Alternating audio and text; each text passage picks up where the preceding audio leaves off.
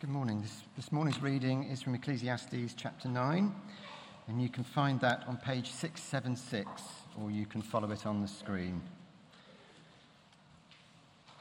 So Ecclesiastes 9, chapter, uh, chapter 9, verses 1 to 12, page 676. And it's called A Common Destiny for All. So I reflected on all this and concluded that the righteous and the wise and what they do are in God's hands, but no one knows whether love or hate awaits them. All share a common destiny the righteous and the wicked, the good and the bad, the clean and the unclean, those who offer sacrifices and those who do not. As it is with the good, so with the sinful. As it is with those who take oaths, so with those who are afraid to take them. This is the evil in everything that happens under the sun. The same destiny overtakes all. The hearts of people, moreover, are full of evil, and there is madness in their hearts while they live, and afterwards they join the dead. Anyone who is among the living has hope. Even a live dog is better off than a dead lion. For the living know that they will die, but the dead know nothing. They have no further reward and even their name is forgotten. Their love, their hate, and their jealousy have long since vanished. Never again will they have a part in anything that happens under the sun. Go, eat your food with gladness, and drink your wine with a joyful heart, for God has already approved what you do. Always be clothed in white, and always anoint your head with oil. Enjoy life with your wife, whom you love all the days of this meaningless life that God has given you under the sun, all your meaningless days. For this is your lot in life and in your toilsome labor under the sun. Whatever your hand finds to do, do it with all your might, for in the realm of the dead where you are going, there is neither working nor planning, nor knowledge nor wisdom. I have seen something else under the sun the race is not to the swift or the battle to the strong, nor does food come to the wise or wealth to the brilliant or favor to the learned, learned. But time and chance happen to them all. Moreover, no one knows when their hour will come. As fish are caught in a cruel net or birds are taken in a snare, so people are trapped by evil times that fall unexpectedly upon them.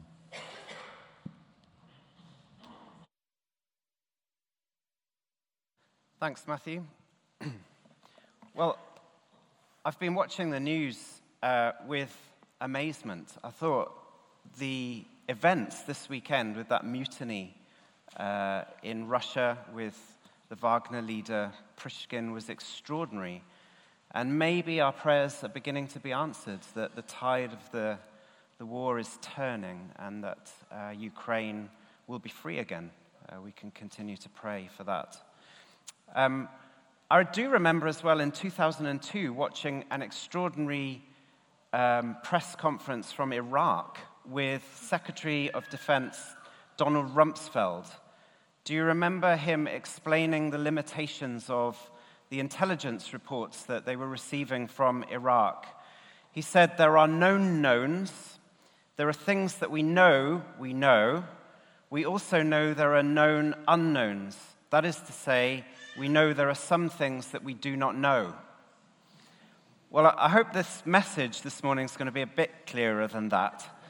Um, but today we're looking at a chapter of Ecclesiastes, or 12 verses, which tell us that there's one thing we know that we know. Then there are many things that we know that we don't know. And then there are some things that we know are wise. So, as I begin, you might think, oh my goodness, this is going to be another depressing message by Chris Webb. Um, but I want you to, to bear with me through the first point and through the first few verses and to see that this message is not depressing at all. This message this morning is really, really good news. But I do want to start with the one thing that we know that we know. And I'd like you to look down at your Bibles on page 676 and it's right there in verse 2. All share a common destiny.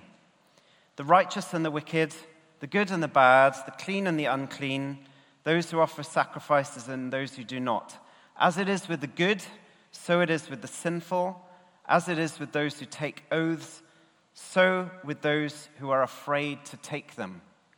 And what is the common destiny? It's that everybody, the righteous and the wicked, the good and the bad, and everybody else is going to die. Death is our common destiny. And so the teacher in Ecclesiastes is reaching some conclusions now. He's beginning to conclude his teaching. We see that in verse 1. He says, I've reflected on all this that I've observed, and I'm coming to some conclusions. And he said that there are so many things in life that we can't grasp, that life is it's short, it's repetitive, it's unfair, it's hevel, it's meaningless. But in verse 2, he says, There's one thing that I do know and that can grasp, and that is that everybody is going to die. There's one thing that we can all depend on for sure. We're going to die, and we're closer to that point now than we were at the beginning of this service. Death comes to us all no matter what we have done. And yet, it's still a shock, isn't it? I, I remember my dad uh, phoning um, two years ago. He never, he hadn't phoned me up for two years. And he, he phoned and he said, Look, the doctor's given me 18 months to live. I've got terminal cancer. And the doctor was absolutely right. It was almost exactly 18 months. So these verses are going to tell us a few things about death. And the first thing in verse 3 is we see that death is evil. This is the evil in everything that happens under the sun. The same destiny overtakes all. Death is evil. People don't get a fair deal from the grim reaper. Why should the drug dealer and the mass murderer receive exactly the same sentence as the upright person? To it just doesn't make sense. It's Hevel. Why should the Nottingham murderer who went round stabbing students last week and a righteous person receive the same fate? When confronted with death in the form of his friend Lazarus, Jesus was angry and he wept because death is evil and it's kind of not meant to be here. But we see also that death is in us. An extraordinary statement here um, in verse, verse, four, verse 3b. The hearts of people, moreover, are full of evil, and there is madness in their hearts while they live, and afterwards they join the dead. Madness and evil are in us all. This is the same point that Paul makes when he writes the letter to the Romans. He says, There's nobody righteous not even one person on the face of the earth, because all have sinned and all have fallen short of the glory of God, and death has passed to everybody on the earth because all have sinned. He, he puts it this way the wages of sin is death. Uh, Romans 6:23. Death is in us all because of our rebellion against God. We are malfunctioning creatures as human beings. Death is in us. And yet, in verses 4 to 6, we do see that death is a preacher of hope. Last week, Jonathan was saying that the, the coffin is a better preacher than the crib, that people are able to reflect on their lives more in the context of, of death than birth. And this week I saw that. I sat in someone's living room and they were bereaved, and a husband was bereaved. And I was able to read a, psalm and visited with Sally. And I just went home and thought, yeah, there is opportunity for those that are alive that there isn't for those who have died. And so um, the proverb is quoted here in verse 4 Anyone who is living has hope. Even a dead dog is better, sorry, even a living dog is better than a dead lion.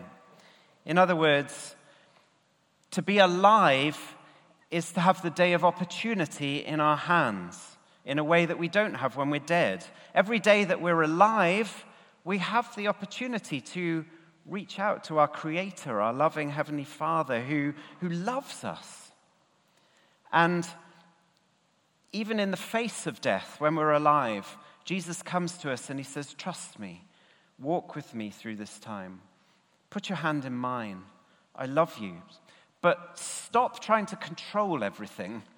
In the words of the teacher of Ecclesiastes, stop trying to tie up all the loose ends and figure everything out and have perfect peace and control and health and happiness. That's just not going to happen.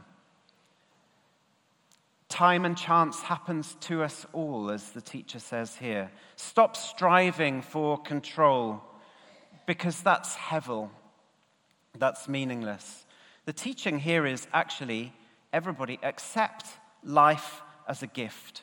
Death is coming to us all. So embrace life.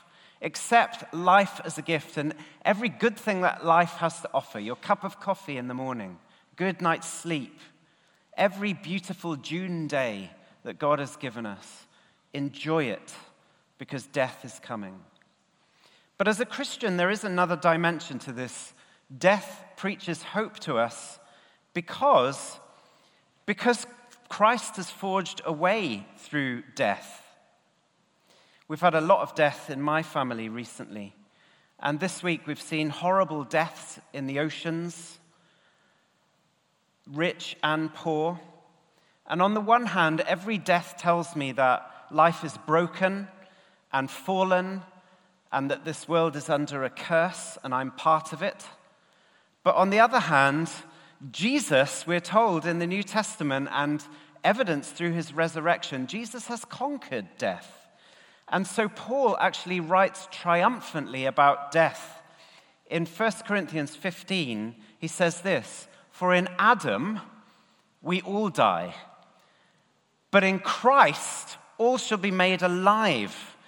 For we will reign, he must reign until he puts all enemies under his feet. And the last enemy is death. We are sown in corruption, but we are raised in incorruption. We are sown in dishonor, but we're raised in glory. We're sown in weakness, but we will be raised in power. And that's what death means for the Christian. A few weeks ago, Tim Keller, Pastor Tim Keller from New York, who was a mentor for so many, uh, and, and definitely from me. He passed away.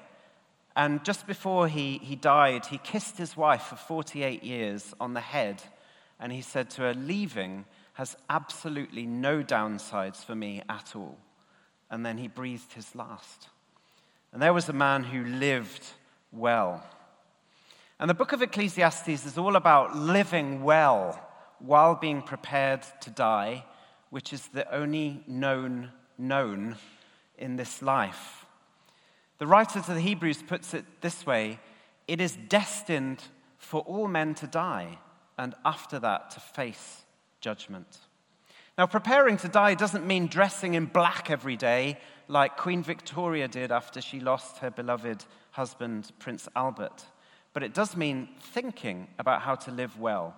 And it means seizing the day and living life to the full and that is the focus of the next few verses, verses 7 to 10.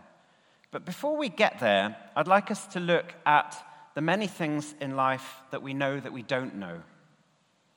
So we're going to skip ahead to verses 11 to 12. The teacher says this I've seen something else under the sun. The race is not to the swift or the battle to the strong, nor does food come to the wise or wealth to the brilliant or favor to the learned, but time and chance happen to the, them all. What he's kind of saying there is nine times out of ten, the race is to the swift. Nine times out of ten, Federer, Djokovic, Nadal win all the Grand Slams in tennis. Totally dominated. But every now and again, Andy Murray wins. now and again, there's a shock Almost every time England football team lose on penalties in the Euros or the World Cup, but every now and again they win a penalty shootout. It was amazing, wasn't it, when Leicester won the Premier League? Who would have thought it? Always been dominated by, by Man City. It was extraordinary when Emma Raducanu, just after she'd done her A levels, won the US Open. But those are freak performances. Normally, the number one seeds win everything. Normally, the brilliant do get the best jobs, the well educated get the best breaks. All the prime ministers go to Oxbridge and private schools before that. They're all of a certain class. But just every now and again, something freak happens. Time and chance happens. Unforeseen events occur. There is a glitch in this system, and often that glitch is negative. Verse 12 No one knows when that hour will come. As fish are caught in a cruel net, or birds are taken in a snare so people are trapped by evil times that fall unexpectedly on them. There are families here in church today who never thought they would live in the UK. They've had to, to leave. When they grew up as children, they never thought that they would have to leave their families, their friends, and everything behind and just live here with a spare pair of clothes and one pair of shoes. I had a sister who was 25 years old who went on holiday to Bali, holiday of a lifetime. She got into a taxi. She was dead in seconds. Lorry went into her. 25 years old, about to get engaged, about to begin a career in law. Bang! It was all over. All of us have dreams. Many of us have dreams of happy married lives with 2.3 children. Well, those dreams very rarely pan out. So the question for us is what does a life of beauty and meaning and purpose look like, poised between these two extremes of the thing that we know that we know and the thing that we know that we don't know, the unexpected events of life? The answer of the teacher is very plain and in some ways very simple. It's this enjoy the gifts that God has given you and enjoy the God who gives you those gifts. So, we're going to look now at some things that are wise. What we have is this chiasm the things that we know that we don't know, the things that, uh, the thing that we know that we know, the things that we know that we don't know, and then the things that we know are wise, verses 7 to 10. Right at the start of verse 7, it says, Go, eat your food with gladness and drink your wine with a joyful heart. It doesn't just say, eat your food, it says, go. Carpe diem, seize the day. Go. Go on holiday. Don't feel guilty if you've booked a nice holiday. Go. Have fun. Because God has approved of that holiday. He's approved of what you do. God takes pleasure in your pleasure. He's given it to you as a gift. Life isn't about the meaning that you create for yourself, but you find meaning when you realize that God has given you this life in this world and many things in this world to enjoy. Next year will be the Paris Olympics. It will be exactly 100 years since Eric Liddell won the gold medal. Eric Liddell refused to run on a Sunday, and so he ran in an event that wasn't his event and he won the gold medal, and we have the film Chariots of Fire. And I think that Eric Liddell will be all over churches next year, right? It's, it's a, a no brainer. The quote that stands out from him is this God made me fast, and when I run, I feel his joy. God made me fast, and when I run, I feel his joy. God made me an athlete, and when I exercise, I feel his joy. God made me a musician, and when I play, I feel his joy. The text here in verse 8 says, Always be clothed in white, and always anoint your head with oil. Enjoy life with your wife. It does matter how you look. Don't think that just because you're going to die, it doesn't matter how you look. Look after yourself, exercise. This world is meant to be a place of beauty and life and color. Next verse, verse 9, I put in my wedding anniversary card. I love this. Enjoy your wife. Enjoy your life with your wife, whom you love, all the days of this meaningless life that God has given you under the sun. All your meaningless days, for this is your lot in life, and in your toilsome labor under the sun. Good memory verse, Ecclesiastes 9 9. If you have a spouse, enjoy your life with the person that God has given you. Don't just put up with your wife, enjoy your life with your wife. And the challenge to me is if you're too busy to enjoy life that you have together, you're too busy. But eating, drinking, dressing, loving, they're God's gifts to us. So go and enjoy them, says the teacher. This is wise because we're physical people in a physical world, and God wants us to have fun and to enjoy this physical world. Not as the hedonist does, simply by seeking pleasure all the time, but by enjoying the simple things as God's gift to us. So, David Gibson, who writes a brilliant book on Ecclesiastes called Destiny, says this Go to the theater, go to the beach, cook a meal, watch a movie, run a marathon, snorkel in the ocean, ring your parents, join the church plant, speak about Jesus, foster children, give away your fortune, and shape someone else's life by laying down your own. You might want to add to that list in a hundred ways. Verse 10 says this Whatever your hand finds to do, do it with all your might for in the realm of the dead where you're going, there's neither working, nor planting, nor knowledge, nor wisdom. This is kind of like an older man speaking to a younger man and saying, If I know what I know now, young man, I'd do things differently. I'd slow down. I'd enjoy the kids. Only yesterday they were knee high, now they're leaving home. I, would take more time. I'd slow down, I'd be listening more, I'd be having fun more. Now, it can be confusing as a Christian to work out how to deal with all this physical stuff in a world that is passing away. But Ecclesiastes teaches us that really we can only find, we can only really enjoy the created things if we enjoy the Creator and we don't worship those created things so they become slave masters. So, in terms of wisdom, the second thing to say about wisdom is it's not wise to worship God's gifts. If you make sex your God, like so many do, what is normal becomes a chain which leads to perversion and slavery. If you make family your God, you'll become empty and unfulfilled because there's a glitch and things don't pan out the way you expect. When you worship God's gifts, they don't deliver what they promise because we're not meant to worship them, we're meant to enjoy them. See this from the C.S. Lewis quote on the screen. C.S. Lewis says, Natural loves that are allowed to become gods do not remain loves. In fact, they become complicated forms of hatred. So don't worship things that are meant to be enjoyed with an open hand.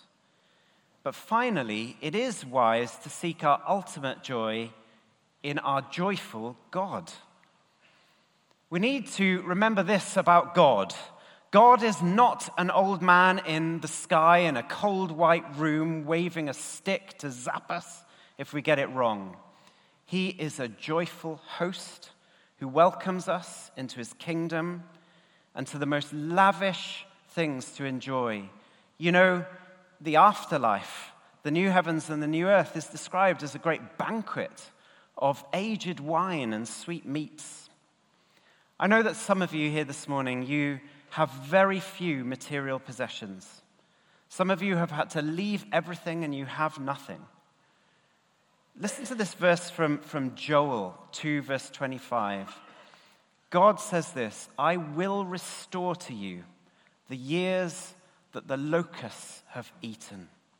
Whatever you've given up, if you're trusting in Christ, it will be restored to you. Not necessarily in this life, but definitely in the life to come. The Bible's picture, you see, of the life to come is food and drink and white clothes and oil and weddings. These things that we read about here are foretastes of what's to come because we have a joyful God who is our host. And the beauty and grandeur and glory of the world to come, we can't really put into words. C.S. Lewis writes novels that, that use imagery like this. In, in the last chapter of the Chronicles of Narnia, he ends it like this It was the unicorn who summed up what everyone was feeling. I've come home at last. This is my real country. I belong here. This is the land that I've been looking for all my life, though I never knew it until now. The reason that we love the old Narnia is that sometimes it looked like this. So come further up and further in. Those without Jesus, they sometimes abandon themselves to food and drink and sex because they think, well, this is all that we have before we die eat, drink, and be merry. But those who are in Christ, who have trusted in Christ, we cherish eating and drinking and lovemaking because it looks a little like what we will do forever after we die. See, this is good news, isn't it?